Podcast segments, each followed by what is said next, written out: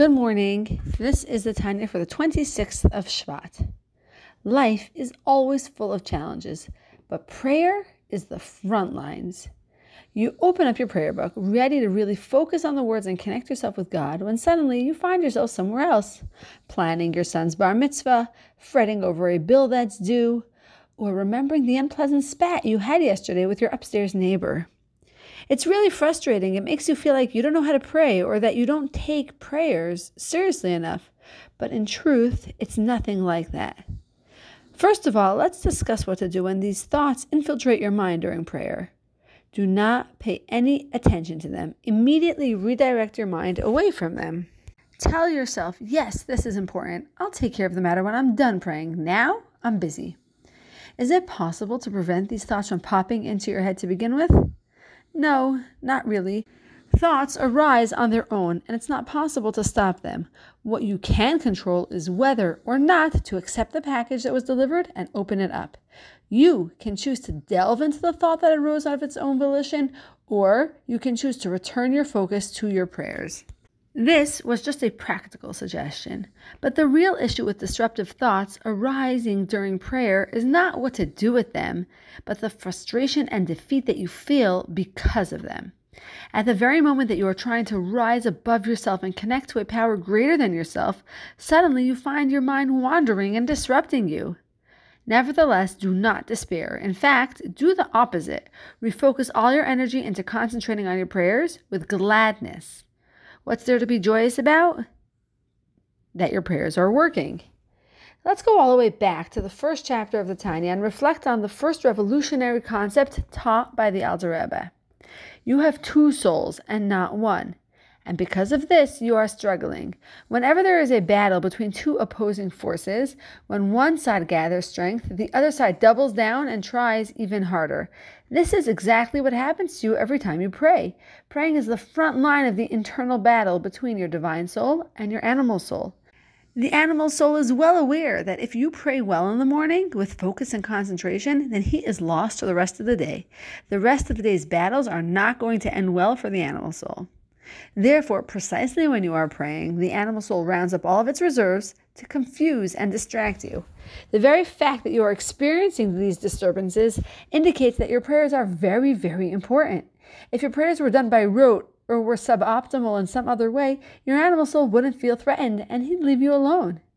Foreign thoughts popping into your head when you pray indicate that you are doing something right. Don't stop. Continue doing what you had been doing before those thoughts invaded. Your prayers are pure, desirable, and unaffected by the distraction. Have a wonderful day. Good morning. This is the Tanya for the third of Adar. There is no equality in life. Each person ranks somewhere else in the strata, with some people having more and others having less wisdom or social status or wealth or beauty. And the same applies spiritually. No two people are on equal footing in their spiritual state. It's normal to look around and notice your place in comparison to others. And sometimes this is even a good thing because it pushes you to try harder and improve. But nevertheless, we need to be very careful when we do this because competition pits people against one another. It splits and separates us from anyone who is not exactly like us. And in, but in truth, no two people are really alike.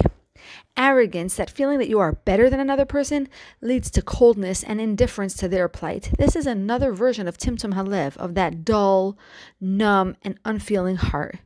And this is the precise state of being that we just spent so much effort learning to eradicate. This is a dangerous state to be in for your own spiritual health and relationship with God and for all those around you. In this chapter of the Tanya, the Alter Rebbe presents the correct attitude toward other people that we need to inculcate within ourselves. Be humble before all people. The intent is not to present a humble facade, but to actually feel that way, that it isn't a show. But how is this possible? If you view life as a hierarchy, then indeed he who stands on the top of the ladder is situated above the people on the rungs below, and it would be very difficult to not look down upon them, judge them, and feel superior to them. But the focus is not on where you are located on the ladder. You've got to look at three other factors. Number one, the overall trend, the direction the person is moving in. Is he progressing or regressing? Number two, how much progress was there? Did he move one step or two steps? And the most significant factor is how much effort was invested in the process. How can you compare a healthy and fit person making a leap and a person who, with impaired mobility who successfully takes one step? Applying these three factors changes your entire perspective towards others. True humility and empathy are developed through practicing what our sages taught that do not judge a person until you have been in his circumstances. A person is the product of his circumstances. Don't judge anyone based on his dress or even based on his behavior. Perhaps the home environment where he was raised was problematic while you were raised in a warm and loving home.